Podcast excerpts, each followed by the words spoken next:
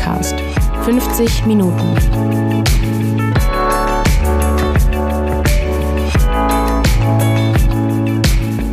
Hier ist eine neue Folge 50 Minuten. Wir sind der psychoanalytische Podcast der IPU Berlin und heute geht es um ein besonderes Thema. Heute geht es nämlich um uns selbst. Heute geht es um die Frage, was ist psychoanalytisch? Wir haben schon einige Folgen produziert, die aus einer psychoanalytischen Perspektive auf bestimmte Themen schauen. Vor allem haben wir natürlich auch viele Themen erklärt, eingeführt, die selbst psychoanalytisch sind oder Teile der Psychoanalyse. Und jetzt wollen wir noch mal genauer hinhören. Wir haben einige Beispiele rausgesucht, bei denen es bei uns im Podcast psychoanalytisch wurde. Psychoanalytisch, wie wir das verstehen, wie wir euch dann jetzt auch gleich erklären werden, was daran das Psychoanalytische ist. Oft kleine Momente, manchmal auch grundlegende Momente, in denen bestimmte Begriffe gefallen sind, in denen wir bestimmte Dinge erklärt haben, bei, an denen wir auch zeigen wollen, dass es, ich würde jetzt mal äh, grob zusammenfassen, viel mit Spüren und in der Situation äh, sein zu tun hat. Über diese Beispiele werden wir versuchen, am Ende ein Bild davon zu zeichnen, was uns als psychoanalytischen Podcast eigentlich ausmacht, was das Psychoanalytische sein kann und vielleicht auch für euch Hörer und Hörerinnen ein besseres Verständnis davon bringt. Naja, und wahrscheinlich wird sich genau an diesen Aspekten auch das Spannungsfeld aufzeigen, das uns seit Beginn des Projekts oder seitdem wir ähm, den Podcast machen, auch immer wieder umgetrieben hat. Was heißt eigentlich psychoanalytisch? Auf welche Themen wollen wir schauen? Wie wollen wir es bearbeiten? Wie viel wollen wir im Vorhinein alles schon strukturiert haben? Wie sehr wollen wir spontan auf bestimmte Fragestellungen, auf bestimmte Ideen, die wir haben, reagieren.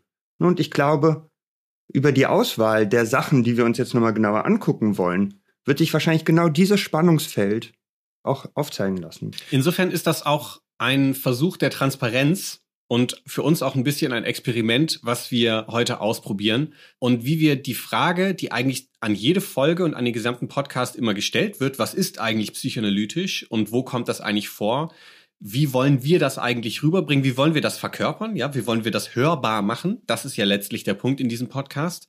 Äh, wie wir an diese Fragen rangehen und uns bemühen, immer wieder eine neue Antwort darauf zu finden. Einerseits, aber ich würde vor allem sagen, wie wir eine Art, äh, also wie wir immer wieder Puzzlestücke hinzufügen, um eine Art Gesamtbild herzustellen, was dann doch wieder von den einzelnen Puzzlestücken lebt und sozusagen wie äh, aus der Gestaltpsychologie gibt es ja äh, dieses Gesetz. Das Ganze ist mehr als die Summe seiner Teile. Ich finde, dass ein weiterer Schritt auch noch ganz interessant ist, und zwar die Frage, wie, wie kommen wir eigentlich auf, auf unsere Themen? Und da spielt ja immer mit rein, dass wir uns im Vorhinein Gedanken darüber machen, was ist gerade aktuell, was sind zentrale Aspekte der Psychoanalyse aus unserer Sicht, was sind, was sind die, die Fragestellungen, die uns interessieren und im Idealfall auch unsere Hörerinnen und Hörer.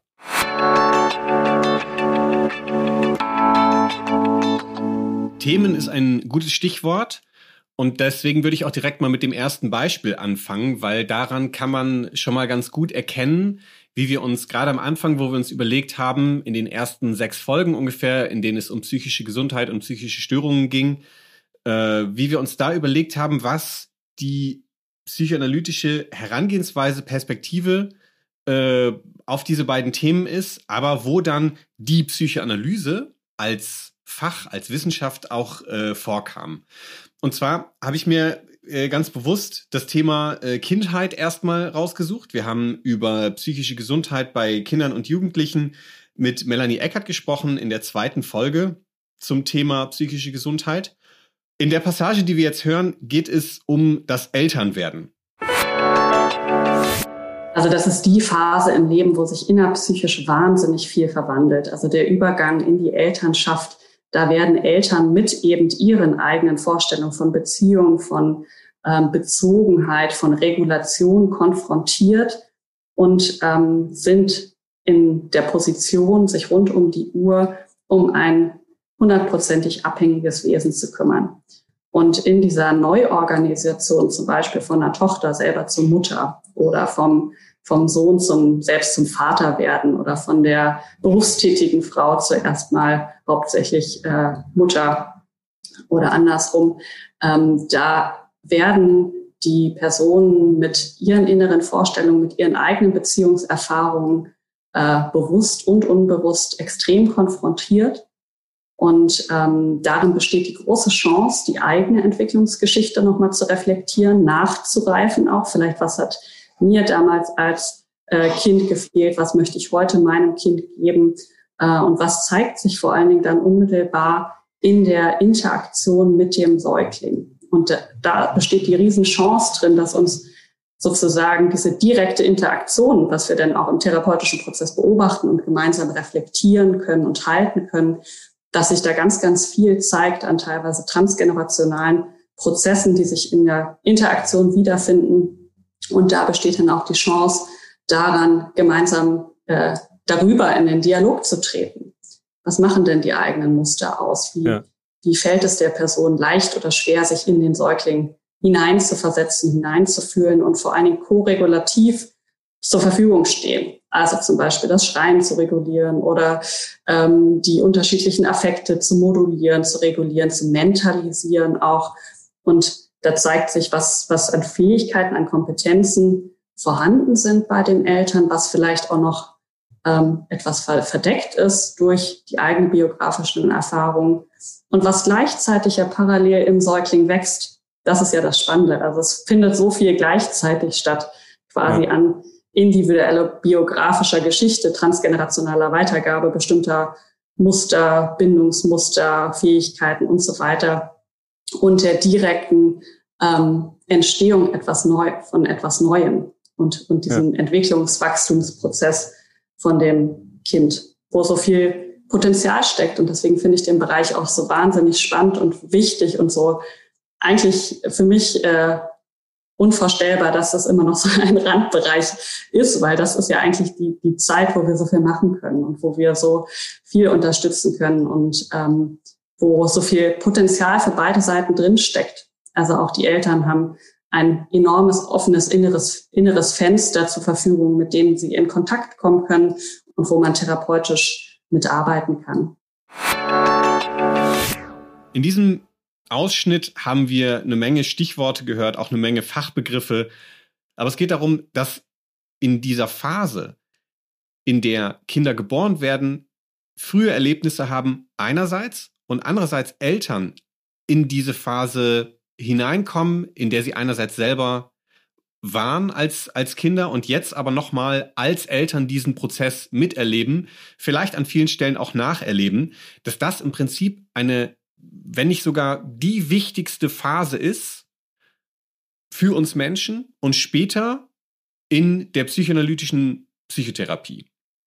Um die wird es immer wieder gehen es geht nicht unbedingt immer um die ersten drei Monate oder um die ersten zwei Jahre. Manchmal geht es dann auch um das Erleben zwischen vier und sechs oder zwischen sechs und zehn oder sowas.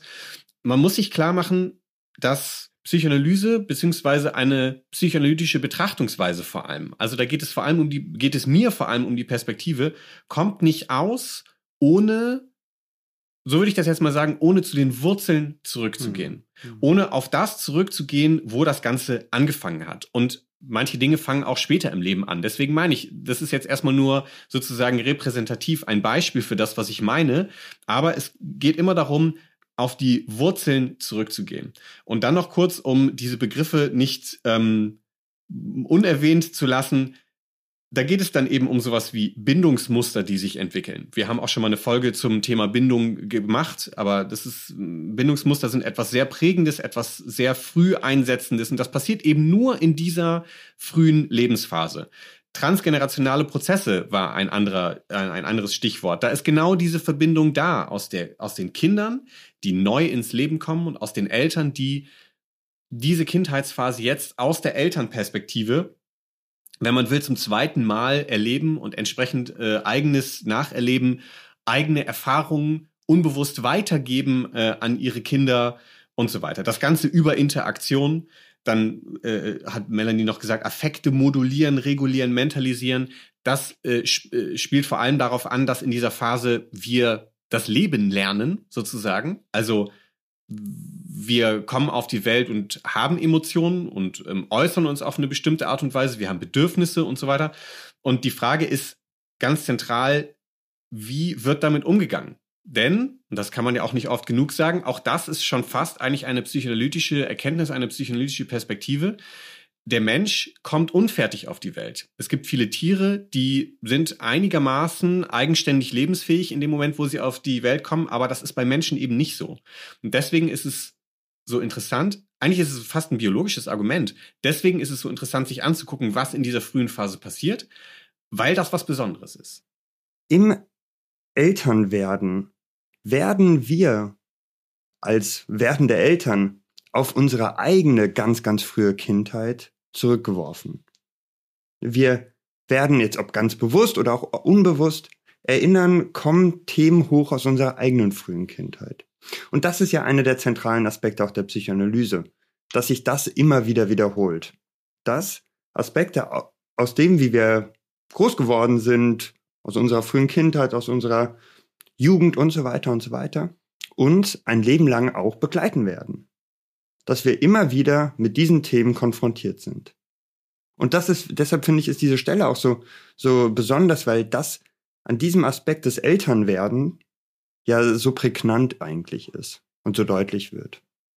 Ich glaube, was wir mitnehmen können aus dieser Passage ist im weitesten Sinne die Allgemeingültigkeit dessen, was da erzählt wird. Also wie prinzipiell, wie grundsätzlich das ist, worüber Melanie spricht und dass das Muster dessen immer wieder eine Rolle spielt, auch wenn wir nicht unmittelbar über diese äh, Kindheit sprechen.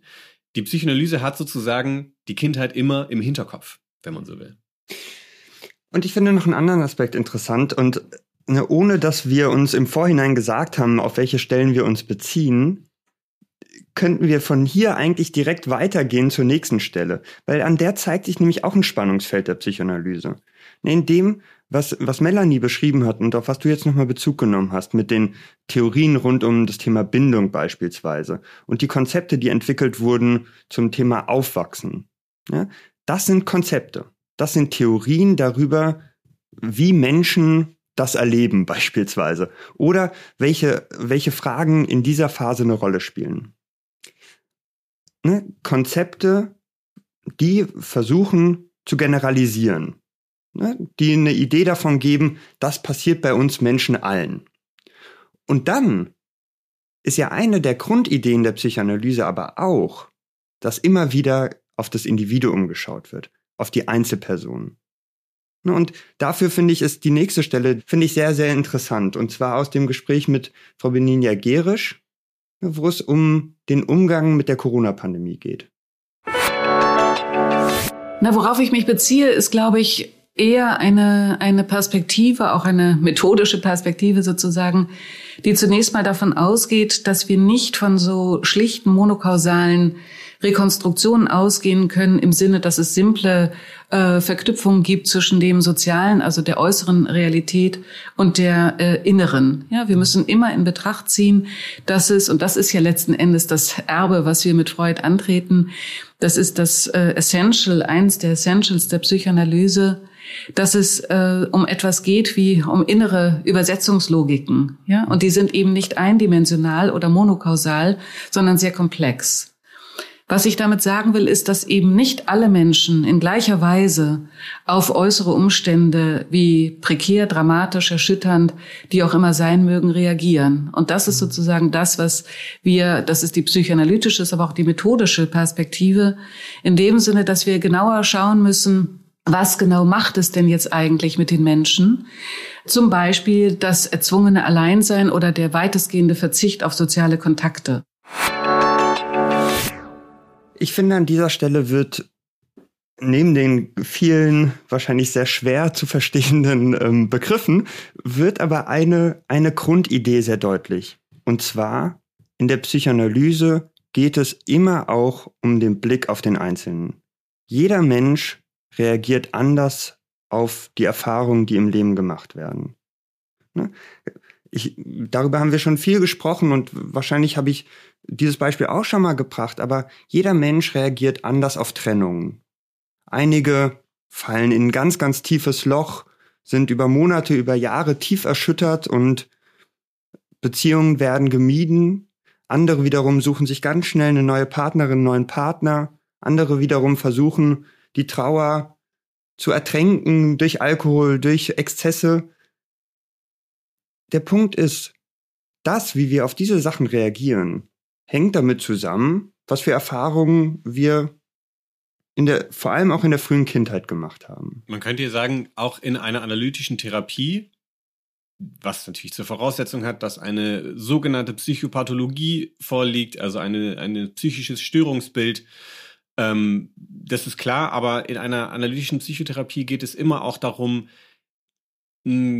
das ist jetzt ein bisschen vereinfacht, aber ich sag mal, dieses Rätsel zu lösen oder dem geradezu detektivisch auf die Spur zu kommen, was da die komplexen Verflechtungen sind sozusagen. Weil natürlich kann man sich das nicht vorstellen wie Ereignis A, Reaktion B. Ne? Übrigens ein, ein durchaus äh, ja, bisschen altbackenes, aber immer noch existentes Modell aus der Psychologie, Reizreaktionsschema. Aber so simpel ist es natürlich nicht. Man könnte jetzt sagen, der erste Komplexität Komplexitätsschritt, der Komplizierungs-, Verkomplizierungsschritt ist, dass ganz viele solcher Schemata ineinander greifen. Und dann funktioniert auch nicht jedes Schema so gleich. Also das heißt, das ist schon sehr ineinander verflochten, was wir da erlebt haben und wie wir jede einzelne äh, Erfahrung verarbeitet haben in Bezug zu den, äh, den, den Erfahrungen vorher und so weiter und so fort. Also das ist schon keine leichte Aufgabe, das in so einer analytischen Therapie äh, aufzuarbeiten und entsprechend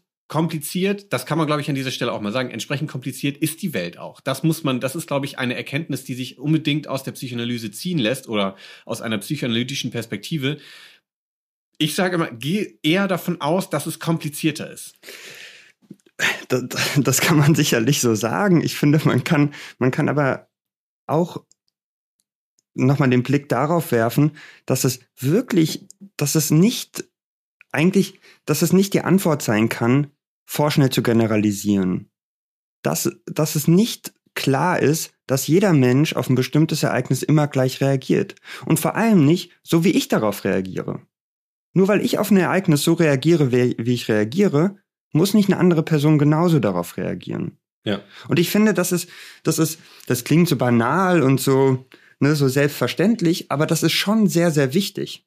Ne, jetzt mal ganz unabhängig davon, ob wir ähm, auch in der Psychoanalyse Theorien haben und Konzepte haben, mit denen wir versuchen, Sachen zu verallgemeinern und zu vereinfachen. Im Grunde ist eine der Kernmerkmale, und das würde ich immer wieder auch gerne hochhalten, der Psychoanalyse aufs Individuum zu schauen. Ich finde, du sagst da was extrem Wichtiges. Du hast es jetzt gerade fast ein bisschen so abgetan, aber sich klar zu machen, der andere oder die andere, mein Gegenüber, ist wirklich anders als ich. Auch wenn er oder sie ähnlich funktioniert, sozusagen, ja. Also, die meisten Menschen haben eben Augen, Nase, Mund, was weiß ich, äh, gehen aufrecht und so. Ne? Also wir, wir nehmen die Welt schon auf eine sehr ähnliche Art und Weise wahr. Aber wenn man sich einmal grundsätzlich klar gemacht hat, dass es auch anders sein könnte, als ich mir das denke, und ich würde sogar sagen, dass es mit ziemlicher Sicherheit in 99,9 Prozent der Fälle auch immer anders ist, als ich mir das denke, dann ich finde, das kann ein, eine gewisse Demut lernen und äh, man, man muss nicht das Bedürfnis haben, eine gewisse Demut äh, zu lernen, aber ich finde, es hilft enorm dabei, die Welt äh, ein bisschen besser zu verstehen, mehr an sich heranlassen zu können und ja, an vielen Stellen vielleicht auch nicht äh, zu verzweifeln, mhm. indem man einfach davon ausgeht, es ist wahrscheinlich anders. Mhm. Ich würde aber gleichzeitig äh, noch auf ähm, einen anderen Punkt dabei hinweisen bezüglich dieser Geschichte mit dem Individuum und dem Subjekt. Das Subjekt mhm. ist immer der, der, der große Begriff äh, in der Psychoanalyse. Das ist natürlich gleichzeitig auch eine Schwäche, beziehungsweise das erzeugt gewisse blinde Flecken, weil nur den Fokus auf das Individuum zu machen birgt die Gefahr in sich. Das, also es muss nicht unbedingt immer den gleichen blinden Fleck und im gleichen Ausmaß erzeugen.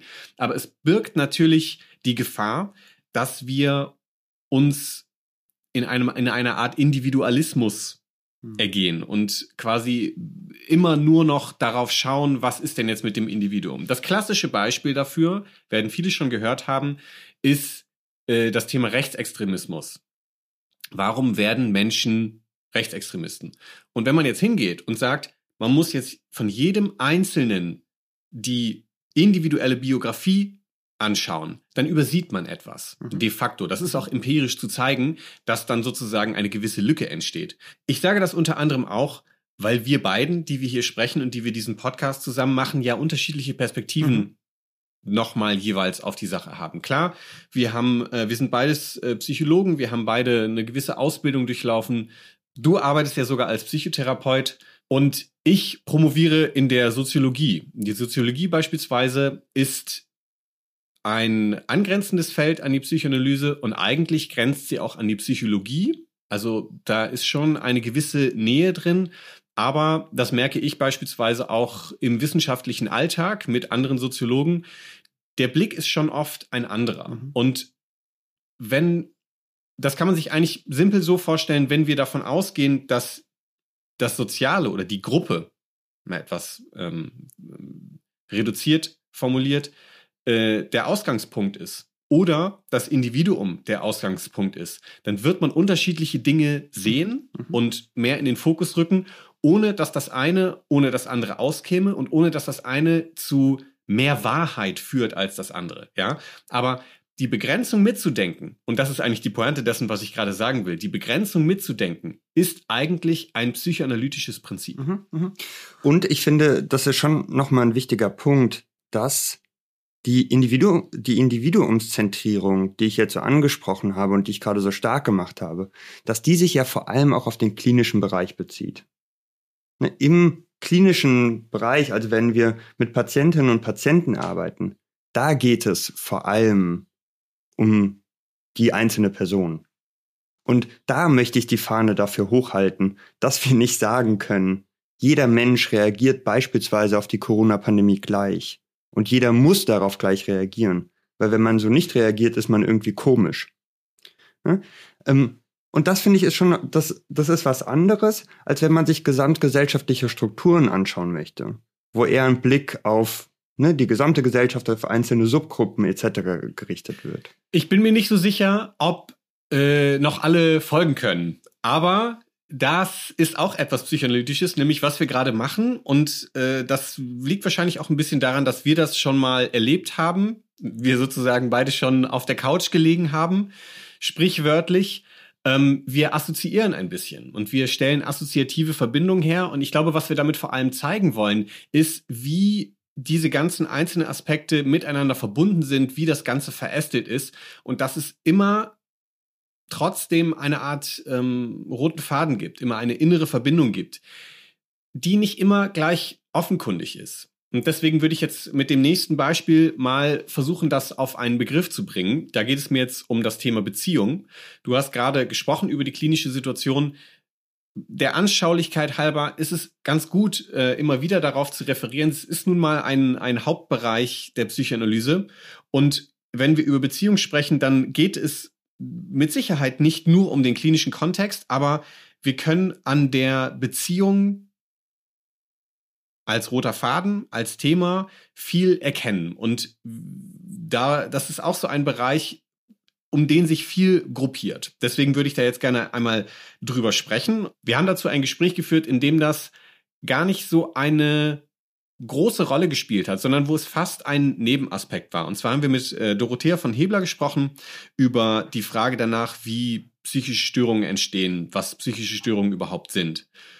Und sie räumt in dieser Stelle, in die wir jetzt hören, mit einem Missverständnis auf und ja, sagt so geradezu nebenbei, dass welchen Stellenwert die Beziehung hat. Also in unserer Gesellschaft gilt leider immer noch viel zu häufig, ähm, bei denen, die nicht ganz informiert sind, dass Medikamente psychische Krankheiten heilen können. Das ist Quatsch. Es gibt wirklich die Situation, dass man mit Medikamenten eine psychische Erkrankung zum Stillstand bringt. Das gibt es tatsächlich, auch sehr häufig. Allerdings ist es so, dass psychische Erkrankungen fast immer Beziehungserkrankungen sind und dass die auch nur über Beziehungen gelöst werden können. Und dass deswegen die Notwendigkeit einer Pharmakotherapie plus Psychotherapie eigentlich der Standard ist und sein sollte. Mhm. Und dann zu sagen, ich kann was ändern, also nicht die anderen sind schuld und nicht ähm, das Verrückte, was ich erlebe, kommt von außen, sondern zu sagen, ich kann was tun, das ist ein Schritt, der ist eben gar nicht so leicht zu gehen für viele. Das ist interessant, was Sie sagen. Ich hatte nämlich gerade die Frage schon im Kopf. Äh, was ist denn der Grund, warum man überhaupt Medikamente gibt? Ja, die Medikamente schaffen es, bestimmte Symptome in den Griff zu kriegen, zu denen der Patient selbst meistens nicht das Verhältnis hat, dass er sagen kann, ich kann das selber lösen. Die Patienten, die sagen, das kann ich alleine, das ist gar kein Problem für mich, die werden auch keine Medikamente nehmen. Die Patienten, die sagen, ich kann das gar nicht, ich krieg das nicht hin, ich schaffe das nicht, die nehmen Medikamente. Und die sagen dann aber auch, sie wollen von den Medikamenten tatsächlich die Lösung haben. Also sie wollen nach so und so vielen Monaten bitteschön wieder gesund sein, in der Arbeit sein und ähm, den Alltag gut bewältigen können.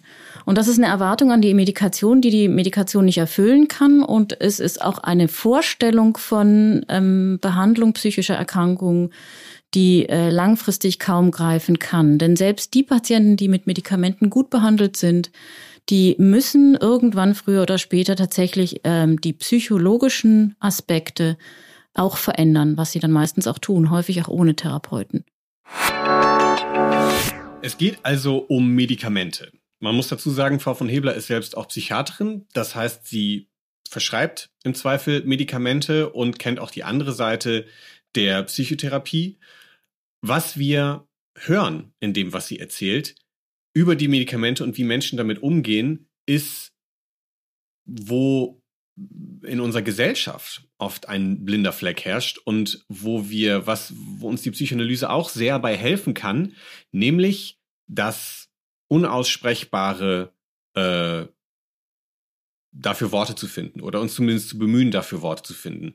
Das Selbstverständliche zu hinterfragen, zu schauen, was ist denn die Struktur, die Logik, nach der wir selber denken. Und wir kennen das alle simples Beispiel, wenn ich Kopfschmerzen habe, dann kann ich eine Tablette dagegen nehmen. Das sieht nicht jeder so, das macht nicht jeder so, aber das ist schon ein äh, sehr verbreitetes Prinzip. Oder ich ähm, habe eine bestimmte Krankheit und jetzt nehme ich eben ein Medikament, damit das wieder besser wird. Neben der Tatsache, dass Psychopharmaka, also beispielsweise Antidepressiva oder wie heißen diese Psychose-Medikamente. Äh, Antipsychotika. Antipsychotika oder äh, angstlösende Mittel. Das, das Neuroleptika. Neuroleptika, genau. Das, die meisten davon sind nicht so wahnsinnig gezielt und spezifisch wirksam, wie es manchmal behauptet wird. Also die, ähm, die, die wissenschaftlichen Befunde dazu sind insgesamt sehr viel dünner als äh, die Lobbyarbeit für solche Medikamente. Aber sie lässt, also diese Logik lässt uns vor allem übersehen, worum es nämlich eigentlich geht, um die Beziehung. Und das hat Frau äh, von Hebler, wie gesagt, eher angedeutet, aber das hat sie gleichzeitig auch zur Voraussetzung gemacht für das, was sie gesagt hat. Es geht um die Beziehungserfahrung. Und wir haben an anderen Stellen im Podcast noch ein bisschen ausführlicher darüber gesprochen, wie man sich das auch vorstellen kann in so einer Beziehung zwischen Therapeut und äh, Patient, was diese Beziehung auch ausmacht und sowas. Aber mir geht es jetzt erstmal um diese umfassende Bedeutung. Psychoanalyse oder eine psychoanalytische Perspektive zeigt uns einigermaßen radikal auf die Beziehung zu schauen. Klar, du hast gerade betont, es geht immer um die Individuumsperspektive, aber das ist sozusagen ein untrennbarer Schritt. Jedes Individuum ist in Beziehung eingebunden. Kein Mensch ist beziehungslos. Mhm, mhm.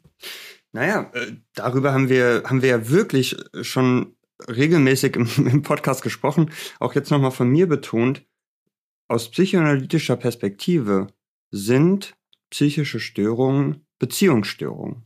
Und dadurch, dass wir eigentlich immer in Beziehungen leben, manifestiert sich ganz, ganz viel in Beziehungen. Elternbeziehung, Freundesbeziehung, partnerschaftliche Beziehung. Genau. Das heißt, das ist das Feld, auf dem wir sozusagen interagieren, ja. auf dem Beziehungsfeld. Mach mal ein kurzes Beispiel, was kann da gestört sein? Es kann, es kann, es gibt Personen, denen gelingt es, aus welchen Gründen auch immer, nicht in Beziehungen zu gehen, in intensive, enge Beziehungen zu gehen. Oder zu bleiben. Oder zu bleiben. Ja. Genau. Dass dann immer so irgendwie, irgendwie entstehen immer unangenehme Gefühle zuerst und irgendwas bleibt da bleibt er unerfüllt. Und das wäre ein Aspekt, das jetzt wirklich sehr runtergebrochen und sehr vereinfacht, dass bestimmte, bestimmte Probleme in Beziehungen sich auch manifestieren. Beziehungsstörungen treten unterschiedlichst auf. Ja? Äh, wirklich ganz, ganz banal. Es gibt Menschen, denen fällt es unglaublich schwer, Konflikte mit anderen auszuhalten oder auszutragen. Die haben so eine große Angst davor, dass wenn, wenn sich gestritten wird, wenn sie ihre Meinung sagen, dass dann der andere, das Gegenüber, sozusagen vernichtend reagiert, die Beziehung sofort beendet. Und ich glaube, man muss direkt dazu sagen, weil viele werden jetzt vielleicht sagen, ja, nee, so bin ich nicht und so. Man muss direkt dazu sagen, das ist etwas, was man nicht unbedingt merkt. Mhm. Also, das ist ein Unbehagen, wenn überhaupt. Und man geht dann aus dieser Situation raus. Wahrscheinlich werden viele Menschen das kennen. Also, wenn du mir das erzählst, erinnere ich mich sofort an Situationen, in denen es so ein befriedenden Menschen gab oder den, den Versuch eines Menschen, der so befriedende Absichten hat und sagt, und jetzt lass uns nicht streiten und sowas, wo es meiner Meinung nach dann schnell schon daran reicht, dass jede Diskussion sozusagen schon gleich als Streit aufgefasst wird. Es muss nur klar sein, das sind unbewusste Prozesse. Und so kann man sich das vorstellen. Das ist nicht, dass man da sitzt und sich denkt, jetzt habe ich Angst vor dem Konflikt, sondern das ist schon viel früher passiert, dass man das vermeidet. Das ist unbewusst und das kriegt man gar nicht unbedingt so mit. Mhm. Ich meine, man kann man, man kann es vielleicht sogar noch äh, noch einen Schritt weiter fassen und zwar so die Frage, wie wie können Menschen zum Beispiel mit sehr unangenehmen Gefühlen umgehen? Ärger, Angst, Verzweiflung. Und ich finde, beim Ärger wird es häufig so deutlich. Es gibt es gibt Personen, und wahrscheinlich fallen, fallen vielen jetzt der Hörerinnen und Hörer, wahrscheinlich fällt vielen jemand auch ein. Es gibt Personen, die versuchen Ärger eigentlich runterzuschlucken. Die streiten sich nicht gerne. Ne, die versuchen dann Kompromisse zu finden, wie du es gerade auch schon angedeutet hast. Die versuchen andere eher zu befrieden ne, und, und Konflikte zu vermeiden.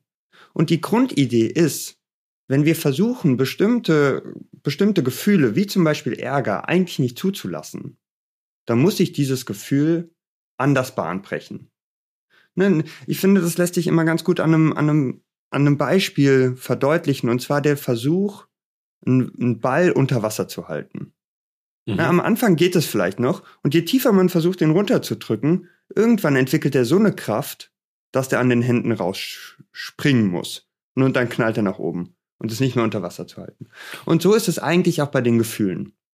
Ne, dann, die müssen sich irgendwie Bahn brechen. Der Ärger, die Wut, die lässt sich nicht ganz unten halten. Und dann ist es häufig so, dass daraus dann zum Beispiel Symptome entstehen. Und jetzt haben wir wieder mindestens einen, eher schon zwei Assoziationsschritte gemacht. Ja, aber das ist ja interessant, ja. weil wir haben über die Beziehungsstörung gesprochen und wir haben darüber gesprochen, dass jede psychische Störung eine Beziehungsstörung ist. Dann hast du ein Beispiel dafür genannt, was eine Auswirkung ist. Dass mhm. zum Beispiel jemand auch klassisch in Therapie kommt und sagt, ich habe da ein Problem, Beziehungen zu führen oder ich erlebe das als ein Problem. Das ist, muss nicht unbedingt das Auslösende sein, weshalb jemand kommt, aber das vielleicht äh, deckt sich so ein Muster auf.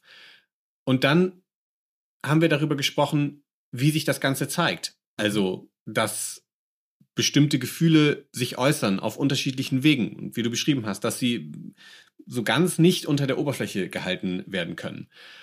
Was sich aber auch zeigt an dem Beispiel, was du genannt hast, obwohl wir eigentlich vom Thema Psychotherapie jetzt gerade kamen. Frau von Hebler hat ja über eine psychotherapeutische Situation mit Patienten gesprochen, wo es zum Beispiel um die Frage geht, Medikamente oder Psychotherapie. Aber was du gesagt hast, gilt ja auch für alle Menschen, die in welchen Abstufungen auch immer psychisch gesund sind. Mhm. Also das Klar. mit den Gefühlen Klar. unter der Oberfläche halten, das gilt für uns alle. Mhm. Und auch das ist etwas Psychoanalytisches, mhm. nämlich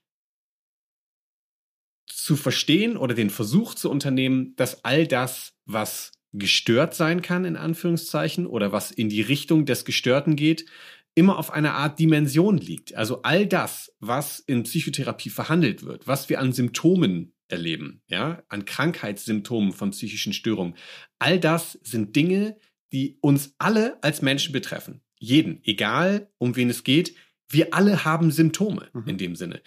Nur, dass das Symptom ein sich ein Begriff aus der Krankheitslehre ist. Man würde es nicht als Symptom bezeichnen, sondern man würde es nur dann als Symptom bezeichnen, wenn der Kontext die Klinik ist, wenn der Kontext die klinische Psychologie ist.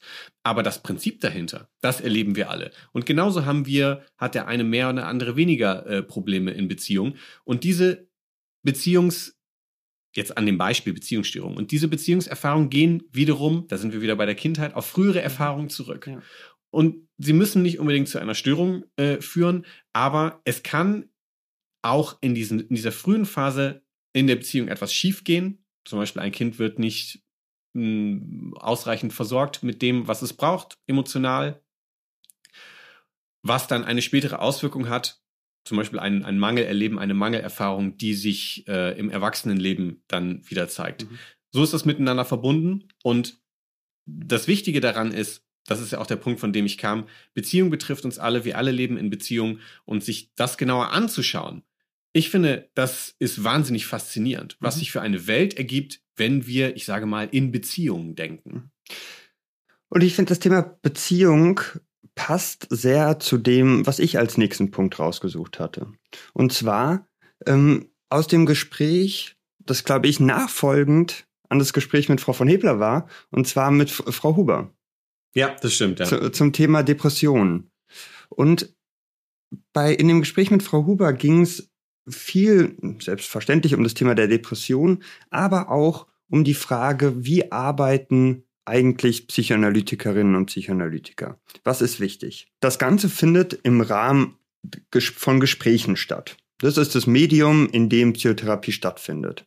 Aber es gibt neben den, dem realen Gespräch auch noch andere Aspekte, auf die wir als Psychoanalytikerinnen und Psychoanalytiker achten, um besseres Verständnis von unserem Gegenüber zu bekommen. Das Gespräch ist halt einfach das Medium, mit dem wir uns einem anderen Menschen annähern können.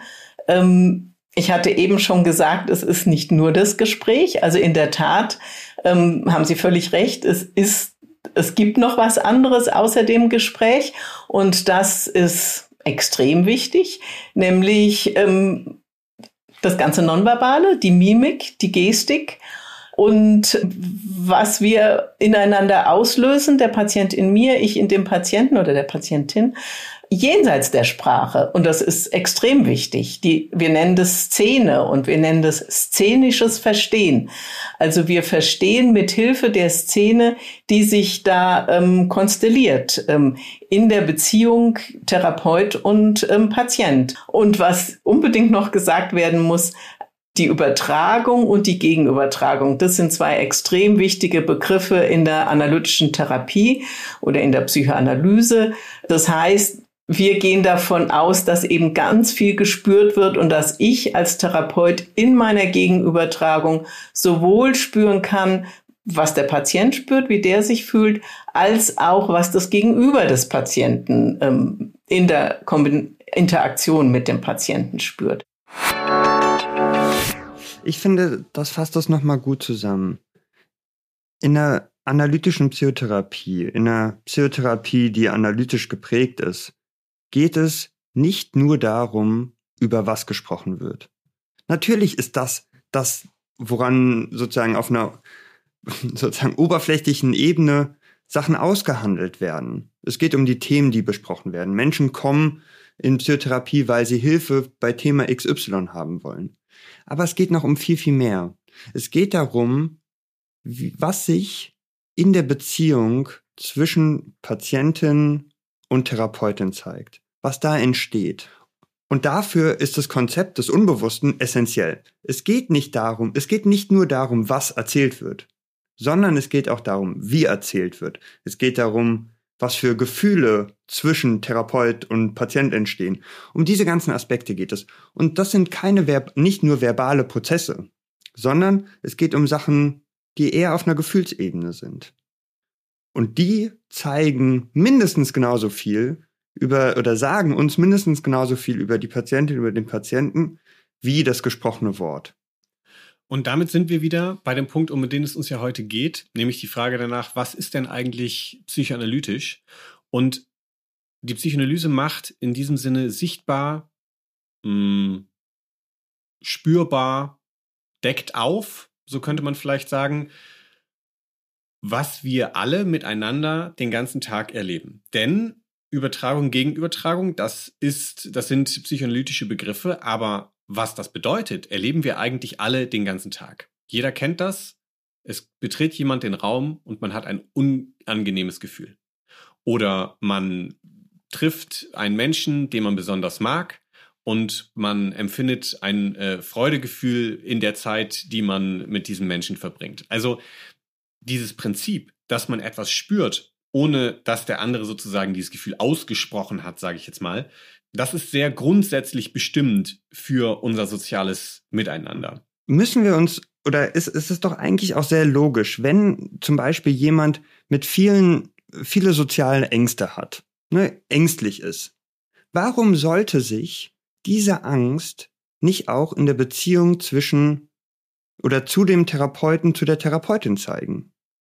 Und wenn sich diese Angst auch in der Beziehung zwischen Patient und Therapeut zeigt, dann kann doch innerhalb dieser Beziehung auch an der Angst gearbeitet werden. Und ich glaube, das ist ganz wichtig. Und deshalb arbeiten wir oder setzen wir so einen großen Schwerpunkt auf die Beziehung, weil wir als Psychoanalytikerinnen und Psychoanalytiker der Auffassung sind, dass sich die Störung der Beziehung innerhalb oder das, was in der Beziehung schwierig ist, zeigt sich auch in der Beziehung zum Therapeuten und kann in dieser Beziehung auch bearbeitet und behandelt werden. Und du sprichst damit noch einen zweiten Aspekt an, den ja Frau Huber auch nennt, nämlich das Verstehen. Und ich würde gerne sehr zentral hinaus auf dieses Prinzip des Verstehens. Am besten hören wir uns dazu direkt mal den Ausschnitt an, den ich dazu mitgebracht habe. Der ist von Joachim Küchenhoff aus unserer Folge über das Post-Covid-Syndrom. Und er beschreibt dort auf meine Frage hin etwas sehr Wichtiges, worum es in der auch wieder in der Psychotherapie geht, aber worum es auch geht, wenn wir einen psychoanalytischen Blick einnehmen dann hängt es natürlich von einer Vielzahl von Faktoren ab, wie ich damit auch umgehen kann. Also da, ich weiß vielleicht von mir oder ich kann das mir überlegen, ist das jetzt etwas, was mich ganz unvorbereitet trifft? Also bin ich oder habe ich mit Konflikten, mit Depressionen, mit äh, allen möglichen psychischen Beschwerden schon vorher zu tun gehabt. Das spielt ja dabei eine, eine ganz große Rolle. Und natürlich auch die soziale Umgebung, die mich trägt oder eben nicht trägt, die dann auch mit hineinwirkt, wie ich damit umgehen kann. Ja. Es geht hier konkret um die Erfahrung mit dem Post-Covid-Syndrom und damit eine Erfahrung, die viele Menschen in dieser Zeit zum ersten Mal gemacht haben und die eben mit diesen Fragen verbunden sind, die Herr Küchenhoff da jetzt aufwirft. Und was ich das Interessante an diesen Fragen finde, ist, wie wenig selbstverständlich sie eigentlich sind. Und dass es sozusagen, äh, etwas überspitzt gesagt, eine Pandemie braucht, damit viele Menschen sich diese Fragen eigentlich erstmal stellen. Wie erlebe ich mein Leben? Wie erlebe ich mich? Welche Leiden habe ich? Worunter leide ich? Mit was habe ich ein Problem? Mit was kann ich gut umgehen? Mit was kann ich schlecht umgehen? Und das sind insofern Aspekte des Verstehens, des Verstehens des Lebens von uns selbst, von unserer sozialen Gemeinschaft, als sie äh, überhaupt zum ersten Mal die Frage stellen, warum sind die Dinge, wie sie sind? Wie kommt es zu dem, äh, wie das Ganze ist. Und natürlich auch da, da schließt sich ja auch der Kreis zu unserem ersten Beispiel, spielt die Biografie eine ganz große Rolle. Wie bin ich in diese Welt gekommen? Wie bin ich aufgewachsen? Welche Erlebnisse habe ich, die dann wiederum sozusagen vorformen, wie ich in bestimmten Situationen reagiere? Mhm das ist jetzt nicht deterministisch gemeint im Sinne von, es hat, äh, es ist in einer bestimmten Art und Weise vorgeformt und genau so wird es dann. Aber das sind eben die Einflüsse. Die kann man, wie gesagt, aufdecken. Da haben wir auch schon drüber gesprochen. Aber dieser Ansatz zu verstehen, verstehen zu wollen und Fragen zu stellen, die darauf abheben, das Verstehen zu fördern, sozusagen. Das ist in meiner Sicht ein ganz wichtiger Kern des Psychoanalytischen und ich würde sagen, das ist vor allem auch ein wichtiger Kern dessen, was wir hier versuchen. Wir wollen bestimmte Frage stell Fragen stellen, wir wollen äh, unsere Themen und unsere Folgen in einer bestimmten Art und Weise ausrichten, so dass eine Erkenntnis entsteht oder ein Verstehen entsteht, was vielleicht vorher so noch nicht da war. Und das ist, glaube ich, was uns auch unterscheidet von anderen Gesprächsformaten, von anderen Interviews, die geführt werden, dass wir immer im Hinterkopf haben, was gibt es an diesen einzelnen Themen und auch an einzelnen Fragen, die wir stellen, zu entdecken. Mhm. Wann fängt man an, sich solche Fragen zu stellen? Wann fängt man an, verstehen zu wollen? Eigentlich fängt man damit an, wenn etwas nicht so läuft, wie man es möchte. Dann hinterfragt man, wenn überhaupt. Ja? Wenn alles vermeintlich gut läuft, dann muss man nichts hinterfragen, dann läuft's ja. Und Verstehensprozesse sind häufig auch mit unangenehmen, in Anführungsstrichen, Wahrheiten verbunden. Und das ist nur, nur nochmal die Frage, die du ja am Anfang aufgeworfen hast. Braucht es eine Pandemie, damit wir an solche Fragen kommen? Ich glaube, es braucht häufig Krisen, damit wir überhaupt anfangen, uns bestimmte Fragen zu stellen. Und damit sind wir genau an dem Punkt angekommen, wo sich die klinische Praxis der Psychoanalyse, die Perspektive, die die Psychoanalyse bietet und das, was wir mit unserem Podcast versuchen, berühren. Mhm. Nämlich Fragen zu stellen, die man sich sonst nicht stellen würde und ein Angebot zu machen, über Dinge nachzudenken, ohne dass es diese Krise braucht. Mhm. So wichtig Krisen sind, so wichtig Konflikte sind. Aber ich glaube, das ist ein bisschen das, worauf es hinausläuft. Und was ich, ähm, was wahrscheinlich äh, am Mikrofon nicht immer unbedingt so deutlich wird, aber was wir, glaube ich, äh, an der Stelle als einen abschließenden Aspekt nochmal betonen müssen, wir haben ja auch zwei unterschiedliche Backgrounds. Ne? Wir gehen mit ganz unterschiedlichen Erfahrungen in diesen Podcast rein. Wir haben auch ganz unterschiedliche Rollen. Indem wir diese verschiedenen Perspektiven haben und indem wir diese verschiedenen Perspektiven auf einen Nenner bringen, beziehungsweise miteinander integrieren versuchen, formt sich eine Folge und formt sich mhm. auch äh, dieser Podcast. Und das bringt sozusagen das soziale Moment in das Verstehen oder in das Verstehen wollen. Mhm. Und ich, ich finde, ähm, auch das wahrscheinlich geht das auch gut über in, wie ich finde, einen äh, passenden Abschluss für heute, weil ähm, Frau Gast, mit der wir ja auch gesprochen hatten über das Thema Angst, hat das eigentlich mit einem ziemlich lapidar gesagten Satz ziemlich gut auf den Punkt gebracht. Lasst uns da nochmal gemeinsam reinhören. Ja, lassen Sie uns mal nachdenken, wie uns das eigentlich gelingt, ja. Weil ich glaube, genau darum geht's. Das versuchen wir hier immer wieder, Folge für Folge, ins Nachdenken zu kommen, ins gemeinsame Nachdenken zu kommen. Na, aus unterschiedlichen Perspektiven, die Perspektiven, die wir haben, da gemeinsam diesen Prozess zu starten, ins Denken zu kommen, ins Nachdenken zu kommen und ins gemeinsam zu übersprechen zu kommen.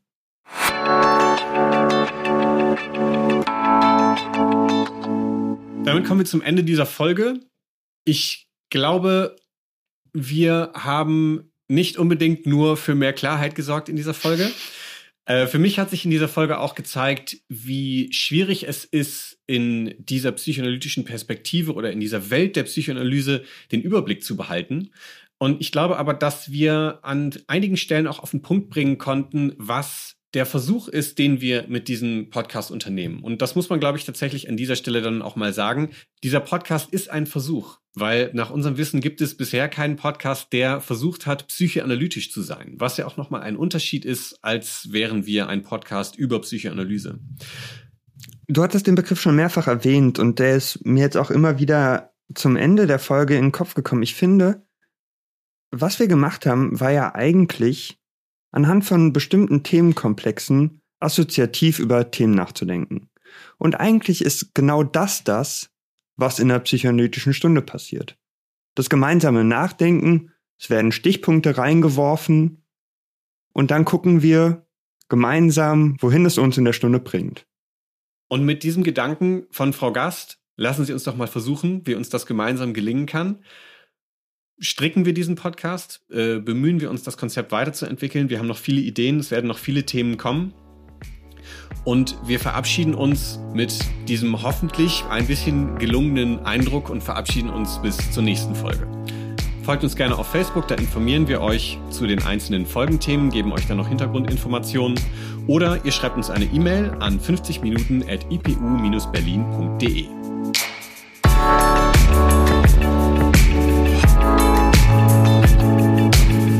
50minuten.ipu-berlin.de. Minuten ist eine Produktion der Internationalen Psychoanalytischen Universität Berlin.